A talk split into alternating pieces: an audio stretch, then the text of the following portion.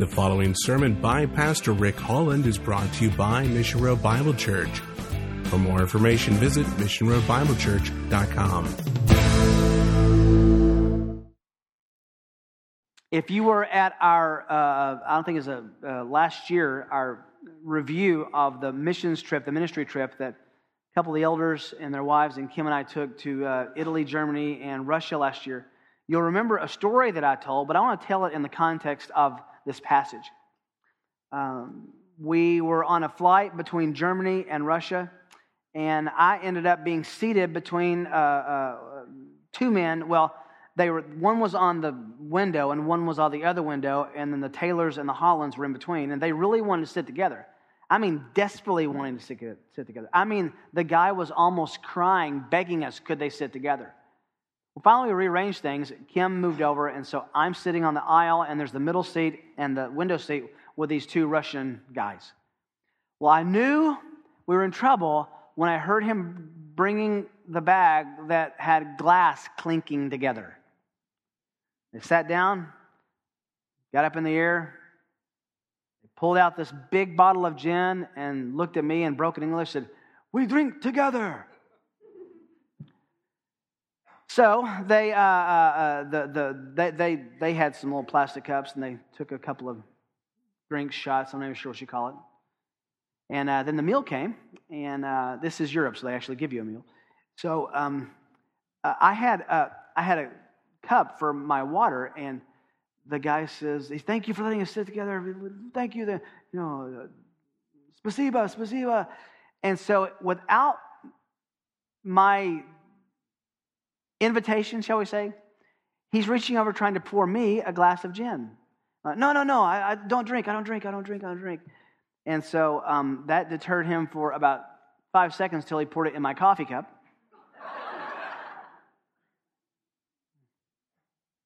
So he finally says, and I said, no, I don't drink. More for you. And he immediately began, why do you not drink? And so it's very broken English, very tough to communicate. And I said, because I'm a Christian and I want my mind thinking about Jesus. And it's like talking to a 4-year-old, and he wasn't getting it. And so he said, "Oh, America, no drink."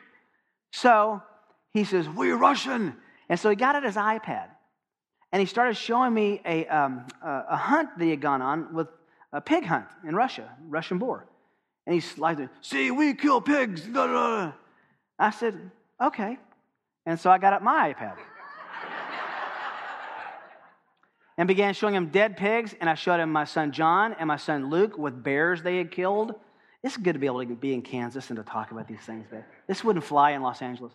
So, and they were looking. He goes, "Oh, well, now we're best friends." And so,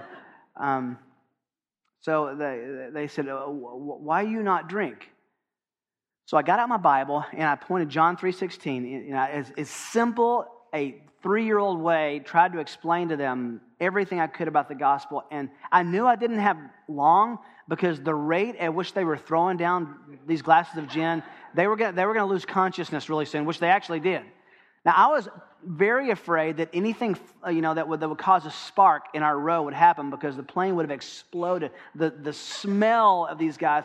And I thought, I've just disqualified myself. I'm going to get off the plane with these Russian Baptists who think if you like in the same area of alcohol, you're going to go to hell. And so and then there's people in the back who may go to that church, and they're pouring me gin, and I was a little concerned. Well, as I tried to talk through John 3:16, I was just exasperated because it was clear they weren't understanding. In the end, all I could do was give him the address, which I had on a little piece of paper because we had to write it on our incoming documents. The address of the church in Samara, which is where these guys lived, where we were going to minister. They ended up passing out and sleeping the rest of the flight. That was an overnight flight. And I began thinking about what had just happened. Not the alcohol thing, but the fact that everything I knew about Christianity, everything about their eternal souls, I just put as an address to a church. Now, in God's good providence, it's a good church. And were they to find the pastors and people in that church, they would have found the gospel. But it marked forever in my mind, if someone were to give someone who doesn't know Christ the address, 7820 Mission Road of our church, and they were to get here to this place and be with us, would that be enough, because they couldn't communicate, to put them in the way of the gospel, in the flow of the gospel, in the understanding of Christ who died for sins? And it was a powerful illustration to me how much weight I had put on the address of a church. I was broken for these guys, and all I could give them was an address. But the confidence I had in the Resurrection Church where they were going was I knew that if they would just get there, I knew someone somehow, some way would tell them about how their souls could be saved. How developed is your ecclesiology? How developed is our ecclesiology? Would this be a safe harbor for a sinner to come and find shelter from his sins through Christ? Is our church healthy enough by the expression of our individual faith so that people could give them our home address and say, if you'll go to this place, you will find out how to go to heaven? Profound illustration to me. I'll never forget how poignant that word that was. What is the church? What is the church? We've been studying that for a few weeks now, and we're going to study it for a few more. What is the church? You could define it in a lot of ways, from a lot of illustrations, and you would probably be correct. But ultimately, we have to remember that in our generation, in Bible-believing, Bible-preaching churches, it's very easy for the church to be mistaken as a museum for truth instead of a hospital for souls. It is a hospital for souls. But here's the catch. The passage before us tells us that the doctors are not the pastors and the elders. The doctors who administer the salve of the soul are one another's. It's each other. Now, the book of Hebrews, if you study it through, is all about comparisons. There are more comparisons in the book of Hebrews than anything else. And what's going on is that the writer compares Jesus to everything. The sacrificial system, the angels, Melchizedek, the high priest, animal sacrifices. Every single chapter, he's comparing something to Jesus. And over and over, he says what? Jesus is superior. Compare Jesus to anything and you'll find him superior. With that, you come to the application point at the end of chapter 10. It's the so what. And the so what crescendos into what we read a minute ago, talking about church attendance, neglecting church attendance, and what we're supposed to do when we come to church. But you can't just parachute into that verse without a lot of run-up, okay? So I want to ask a question and answer it. How does the gospel fuel a Christian's involvement in the church? How does the gospel, this is our outline, how does the gospel fuel a Christian's involvement in church? Well, the first answer, very simply, is in verses 19 to 21. Number one, by providing Christ-centered motivation. By providing Christ-centered motivation. Verses 19 to 21 are a summary of the two main doctrinal points of the whole book of Hebrews, namely that we need access to God and Jesus is our access. We need access and Jesus is our access.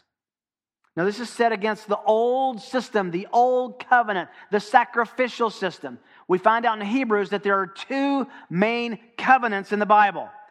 Now, we can talk about multiple covenants. We can talk about multiple dispensations. When you boil it all down, the writer of the Hebrews says, let me make it simple. There are two. The old covenant, which was ineffective for taking away sin in an ultimate sense, and the new covenant, which is the covenant of Jesus, the new covenant in Jesus' blood, which is incredibly effective in taking away sin. It also highlights that we need a high priest. And we need a high priest before God, and Jesus is that high priest. You might say this, understanding the priesthood of Jesus is the key to understanding access to God. People often ask, what is the connection between the Old Testament and New Testament? There's a lot of connections. One of the main ones, the writer of the Hebrews says, is the existence of a high priest, especially going in to make a sacrifice on the Day of Atonement for the sins of the people in a salvific sense. He had to do it, as Hebrews 8 and 9 say, over and over and over and over and over again every year, right? It's an annual sacrifice. And one of the punches of this book is that Jesus made one sacrifice and obliterated forever the need for any animal sacrifice. So he tells us, first of all, in 19 and 20, that Jesus is our access to God. Look at verse 19. Therefore, brethren, since we have confidence to enter the holy place by the blood of Jesus, what a profound statement. That would have rocked and shocked a Jewish mind. The holy place is the Holy of Holies. It was that place that only the high priest could go, and then only once a year. By a new and living way, which he inaugurated for us that through the veil, that is his flesh. There's a double entendre here going on. There's a comparison here. Remember that 4-inch piece of material that separated the Holy of Holies from the outer courts. It was called the veil. And when Jesus died, what happened to that veil? 30 feet high. Ripped top to bottom. That veil was a metaphor for the physical representation of what was happening in this verse. The real veil wasn't that. The real veil was Jesus. He brought us into the presence of God in the Hebrew Old Testament sacrificial sense by his own flesh. He inaugurated a way for us to get to God.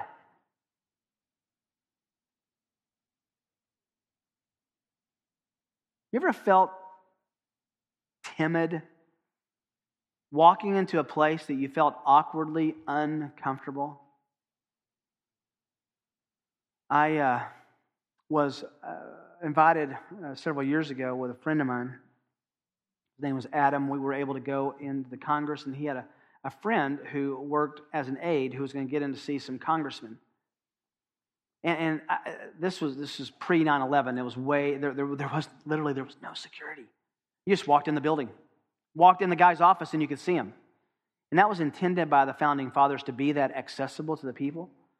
Well, we walked in, we saw a couple of guys, and then we went to see the center. And I just got to tell you, I just felt like, you know how you feel like when you're a little boy and you're out of place?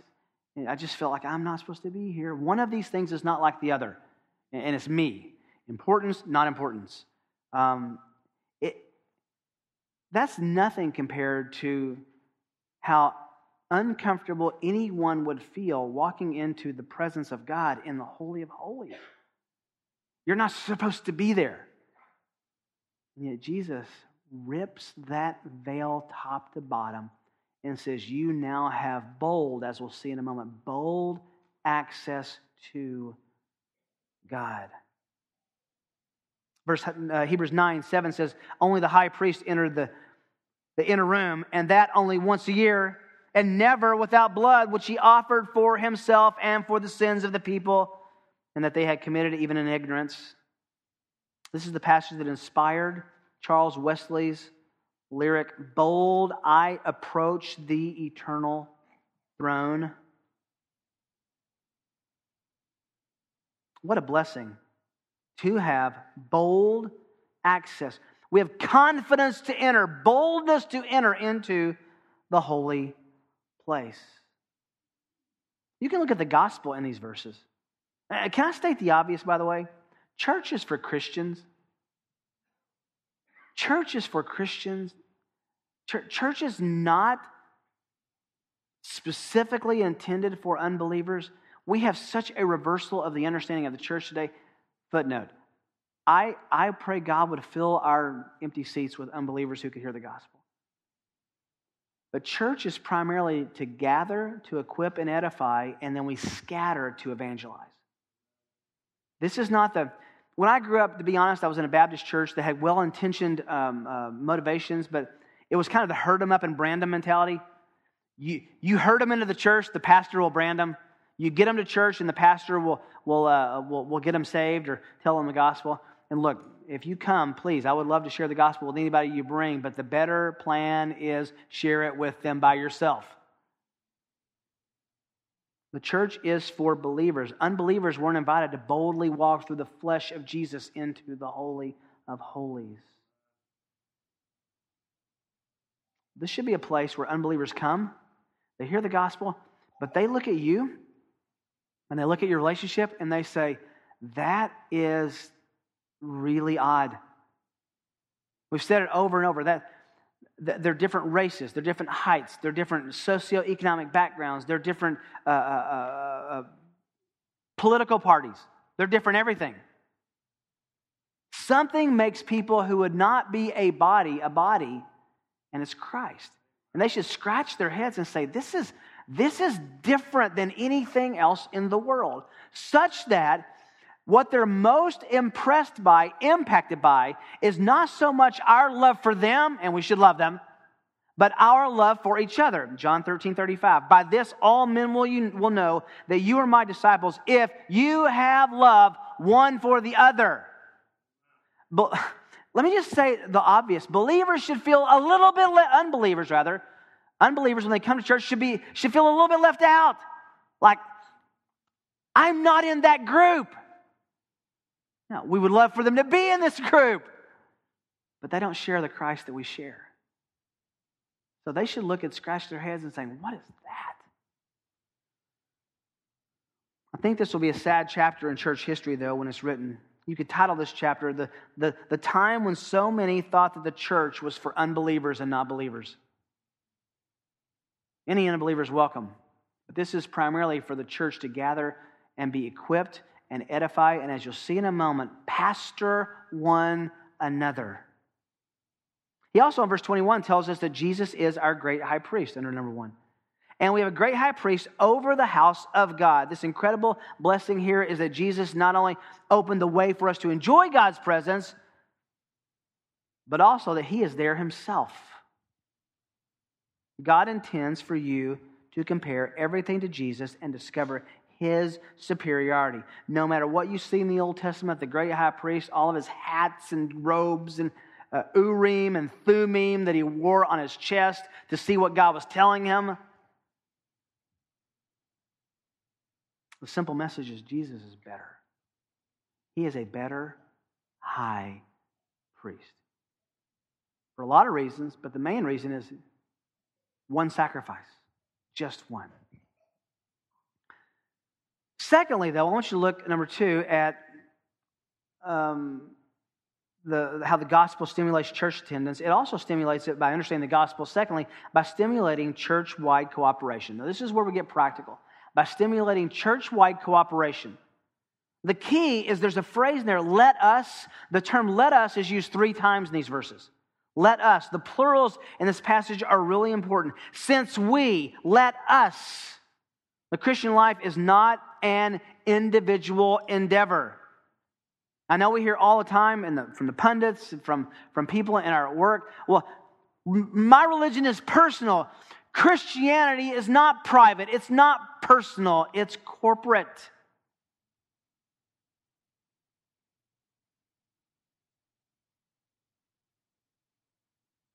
When you were young and you heard that little song, that little illustration that if you take a coal away from the fire, it burns out quickly, but the ones in the fire stay lit. It's not such a silly illustration. There's a lot of truth in it.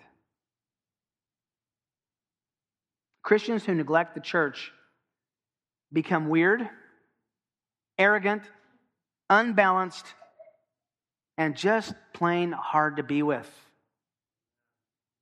The guy, I don't know, I'm not trying to interpret that amen, so. They do. You know, I've often met, and I think that a lot of these friends are well-intentioned, but I've met so many people who say, I haven't found a church I like, so I'm in my own church at home with 3 other people. And they are usually, can I just say it, odd. And there's a reason for that. Because the interaction of the body is to sanctify those odd edges and make us more holy.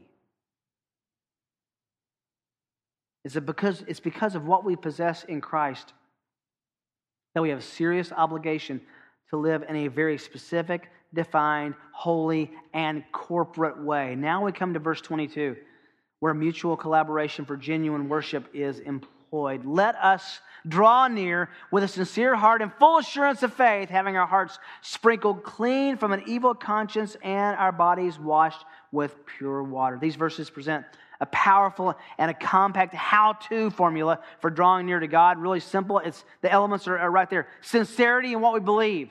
Paul said we preach because of what we believe in 2 Corinthians 4:12. We preach because we believe. We share because we believe. We proclaim because we really believe this. Do you really believe what you say you believe? Sincerity in what we believe. Let us draw near with a sincere heart. It's honestly in our heart that we believe the gospel. Also, forgiveness from our most hidden sins. Having our hearts sprinkled clean from an evil conscience. That which is going on in the inside. In 2 Corinthians 4, again, Paul says that we are not ministers. And he doesn't just mean pastors. He means Christians. We're not ministers who have a hidden life of shame. There are no sins that if you expose, habitual sins that you would say, I can't believe that man, that woman is really about that and hiding that. We don't have hidden sins of shame. And then lastly, it goes external, glorifying God in our bodies. And having our bodies washed with pure water. So many commentators just debate on, what is this pure water? Is it baptism? Paul knew, not Paul, the writer of the Hebrews, who some think is Paul, or Paul through Luke, or Luke without Paul, or Barnabas, anyway, we'll not go into that. The writers of the Hebrews, he knew the term baptism, and he could have used baptism, and he didn't here. I think this is just an illustration. Having your bodies washed with pure water. It's a symbol. You're living like God owns your body. 1 Corinthians 6:20, you've been bought with a price, therefore glorify God, what? With your bodies. Then he moves into 23, verse 23, and now we get this disciplined perseverance. Let us hold fast the confession of our hope without wavering. See where it says, let us hold fast?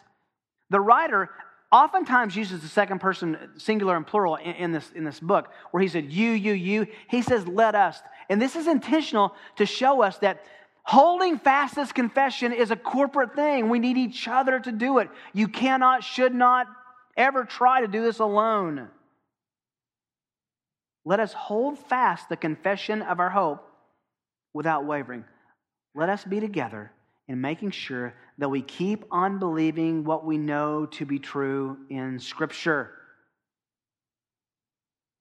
For he who promised is faithful. You got to love that little footnote. He is faithful. This, by the way, is a repetition of chapter 4, verse 14, the confession, public affirmation of our hope, our faith, our belief. The hope there is really interesting. It's the gospel itself. Isn't the gospel, can you make a synonym out of that and make it synonymous with the word hope?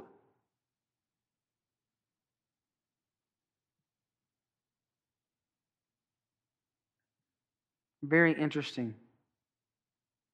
He is faithful. What does that have to do with this passage?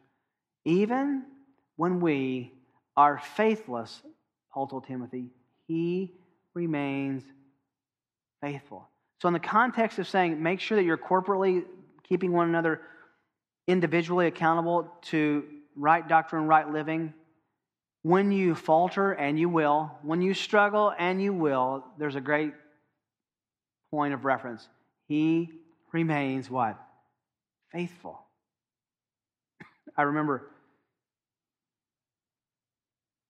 a man who mentored me once saying something I'll never forget. If you could lose your salvation, you would. If it were possible for you to lose your salvation, trust me, we would. He remains faithful even when we have times and moments of faithlessness. You've had those, haven't you? Look, every time you sin, you're living faithlessly. But haven't you ever stopped to think, I do believe this, don't I? This is supernatural. I really do believe this. I remember having some crises in a class I took in college on theodicy, defense of God and evil. And it was a real small class. It was six people and the professor, and it was five against me every class. And I remember going home just thinking, I think I'm right. I'm pretty sure I'm right. Lord, am I right? It must be right, because I'm asking you if I'm right, and I wouldn't be doing that. I mean, just these circular thinking. He remains faithful. He tells us, though, hold on without wavering, which indicates there's a possibility of wavering and stumbling, but Christ is faithful.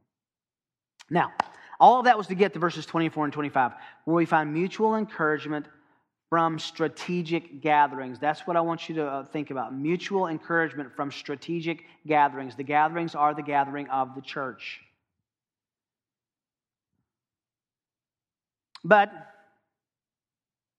And let us consider, verse 24, how to stimulate, motivate one another to love and good deeds.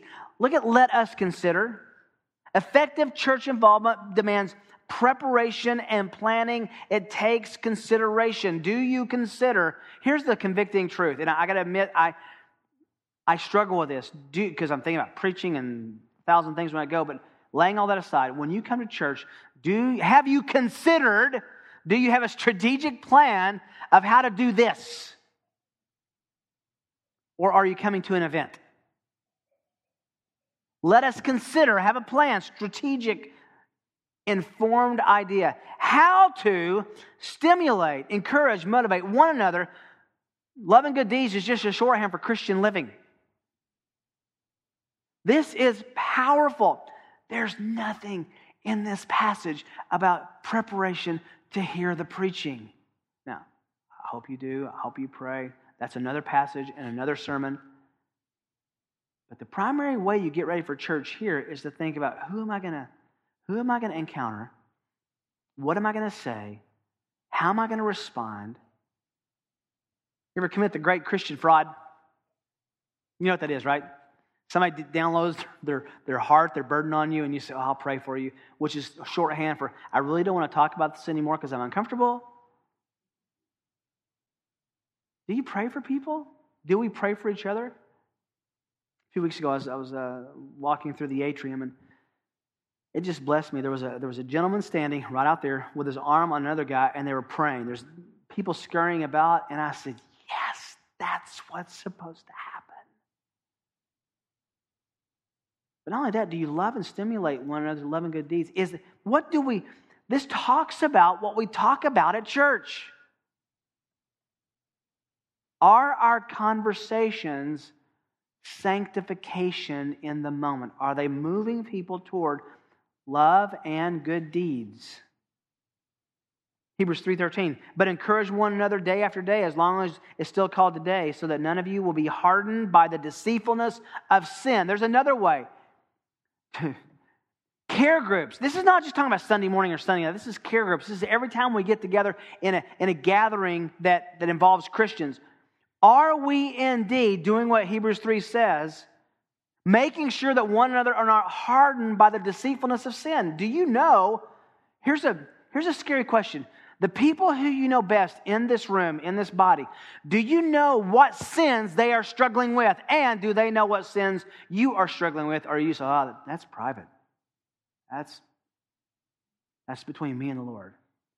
I hate to tell you this, but no, it's not.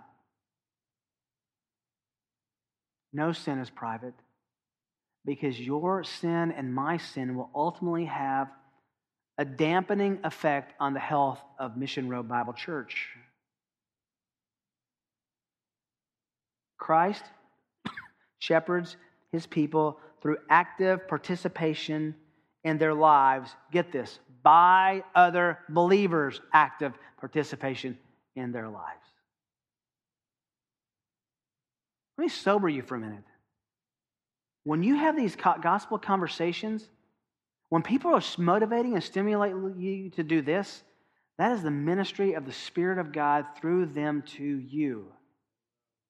One of the questions I have to ask myself is, it's two sides. Am I ready to do that? But am I also ready to receive that? If someone says, hey, I want to pray for you, how can I pray for you?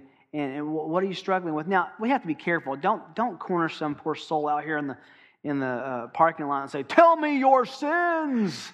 I mean, that's not going to get anywhere. But it means knowing one another beyond that. Can I tell you where we're going to end in the series on the church? Here it is. It's that to be involved in a healthy church means that you're intimately involved in one another's lives. And that's not once a week, an hour on Sunday morning when everyone's wearing nice clothes. It's all the time. I preached on it before. I won't go back through it again, but David and Bathsheba in 2 Samuel 11, remember? So many people saw what David was doing, and no one said, stop. If you see, can I just invite you, if you see suspicious patterns of behavior, if you see suspicious attitudes in me, would you tell me? Would you love my soul and tell me? And if I respond wrongly, tell Bob, and Bob will kill me, okay? I'm actually being serious. Shh. Can we invite each other? Now, this is an unashamed, unbashful plug for care groups, because this is where this could and should happen the best. Shouldn't we have expressed invitations with one another, not everybody, but the people we know, to look carefully into one another's lives and to see what could be addressed? Let me read it again, Hebrews 3:13.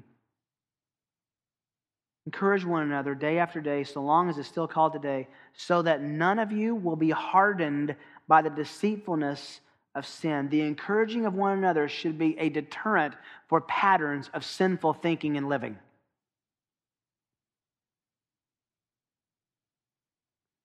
Then it comes, verse 25.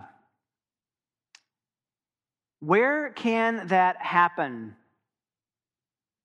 Not forsaking our own gathering, assembling together. There's no way to say that that's not the church, but it's more than the church.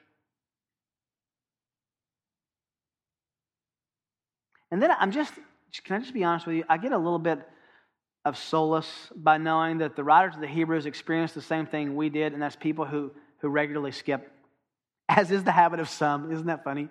As is the habit of some. You know, people plugging into and out of church at their own pace is not a modern problem. It's an ancient one. But encouraging one another, all the more as you see the day drawing near. We can talk all day, by the way, about why others miss church. And you're here. I appreciate that. But why will you miss church? It's a good family discussion. What would cause you to skip? Now, there are legitimate reasons not to come to church.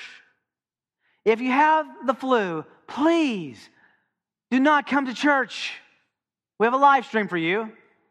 All the moms are amening that. And seriously, if your attendance here would not serve someone and would get them sick, I mean, really. There are legitimate reasons not to come. You have the flu, stay home. But I think the main reasons that Christians don't come to church is a lack of preparation. Can I say it again? Sunday morning begins Saturday night.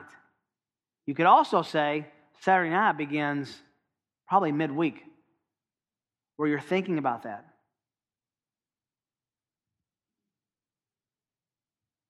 I believe Satan whispers his best lies on Sunday morning.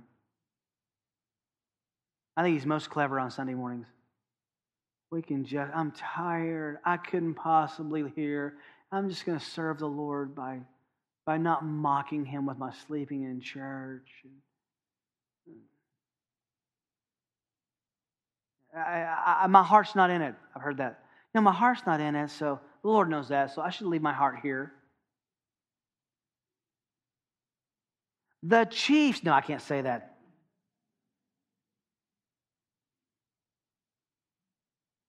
This is not legalistic. There are times to miss church. There are times you can miss church. This doesn't say, take attendance at church. There are times you're going to miss for legitimate reasons, and sometimes because you're we're talking about a pattern here, not a once isolated incident. There are lots of reasons to miss church that are legitimate, but lack of desire is not one of them. If you're not coming to church because you don't feel like it or you just don't want to, now we've crossed the line.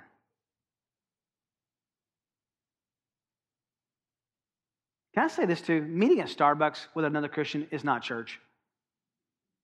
I had a guy tell me that recently. Oh, I don't go to organized church, but I have some friends. We meet down at the local coffee shop, and that's church for us. I said, okay, do you have identified leaders, elders, and pastors? Well, no. Well, do you celebrate the Lord's Supper and have baptisms? Well, no. I said, it's not a church. I don't know how to tell you that, but a New Testament definition, you're not a church.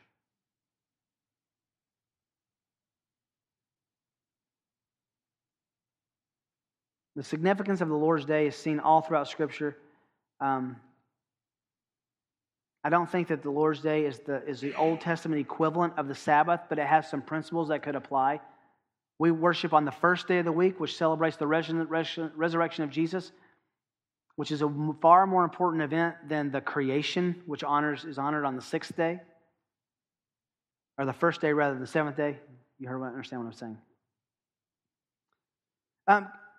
Now, having said that, I want to flip the cup over for a second.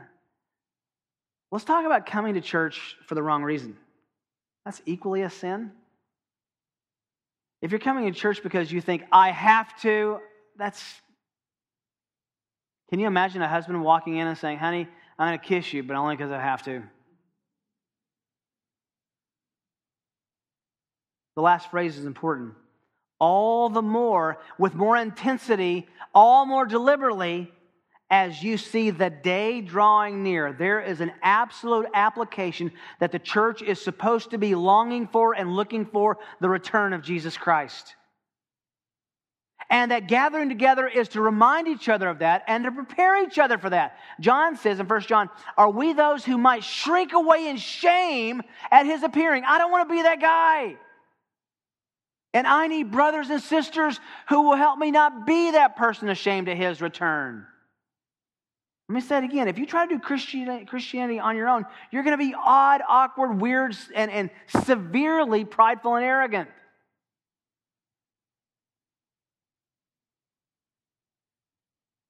So do you have a plan for church involvement? I don't mean just attendance. This whole passage is basically says, because of the gospel, because of our access, because of Christ our high priest, that motivates us to come to church and do something. We have been studying in the care groups, and I hope you're reading this book. The elders have wanted you to read this book by Paul Tripp on discipleship, mutual shepherding. If I could boil all that Instruments in the Redeemer's Hands, if I could boil all of that book into one sentence, it would be this. You have the honor and privilege and God-given responsibility to pastor one another. Those of you who've read it, is that a fair assessment? You are called by God not to leave pastoring to the professionals, not just the elders and just the pastors. Now, you should lean on us. That's what we're here for. But let me shock you with his thesis, and I think the Bible's testimony. There is nothing you can't handle in terms of shepherding and counseling your friends. Nothing. You say, well, I don't have all the answers. You're right, but you have Christ. He is the answer. Well, I don't really know how to counsel. You're right, but you have a Bible you can study. Well, I don't know where to start. Well, I can give you an index, a concordance. Not only that, you don't always have to have the answers. You just have to care. I've told you when we were talking about marriage, one thing that happened with Kim and me that made an indelible imprint in our marriage. We were married less than a year, just a few months, and I was youth pastor meeting with a group of guys. We were studying Luke. I was telling her about my friend Donnie, who was so excited about Luke, and we were meeting at Denny's at 6 on Tuesday mornings, and exuding with excitement. And I look over, and she's teared up, and she says, "Well, if I called your secretary Denise and got an appointment, would you disciple me too?" Well, gladly, that was about 6 months into our marriage, not later. So the issue is not so much the content as you care to be with the person. If you do this, if you take this seriously, when you come into this building, when you come into your care groups, it is messy, challenging, burdensome, makes you uncomfortable. You hear things you don't want to know or hear. Galatians says, bear one another's, say it, burdens.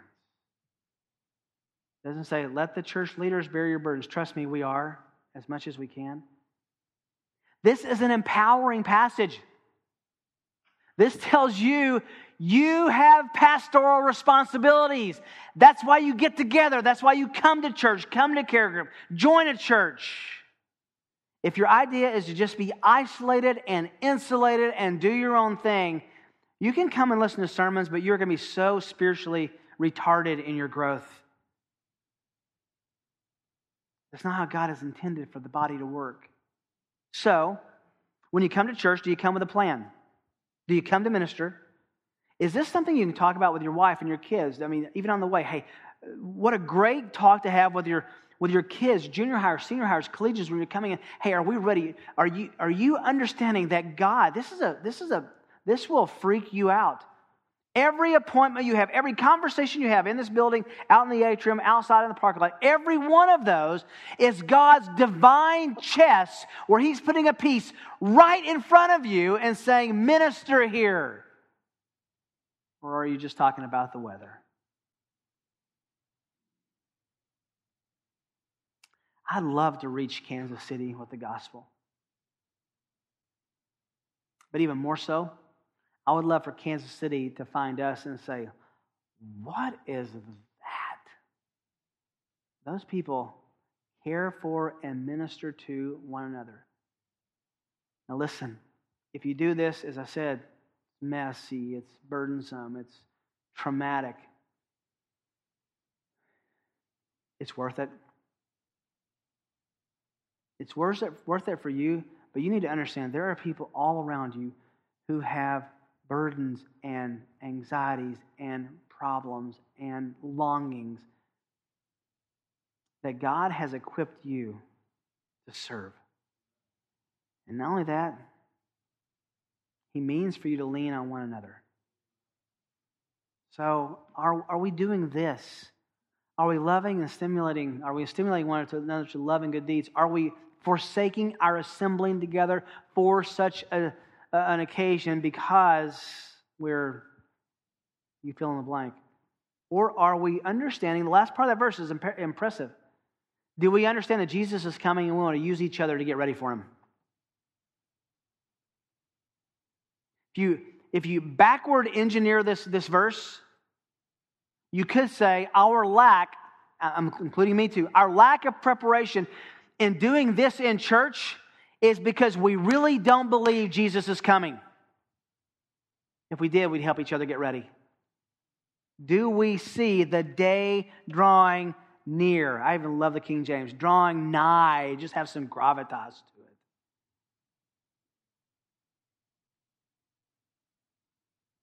What's the takeaway? Come to the meetings of the church, ready to minister, and you're going to do that a whole lot better in a care group than you will at an event. And beyond the care group, you're going to do it a whole lot better just hanging out and talking to somebody about their heart and their soul. Don't be that arrogant, private Christian. Let's be involved in each other's lives. Father, I am so waylaid and convicted. I am so negligent in so many of these admonitions that I've thrown on this precious body. Forgive me, aid me, help me, convict me, motivate, stimulate me to love other people, to stimulate and motivate them to love and good deeds, to look for opportunities to minister. Make this a natural part of our relationships. Not only to give, but to receive. Because we have access to you, we enjoy our access to one another.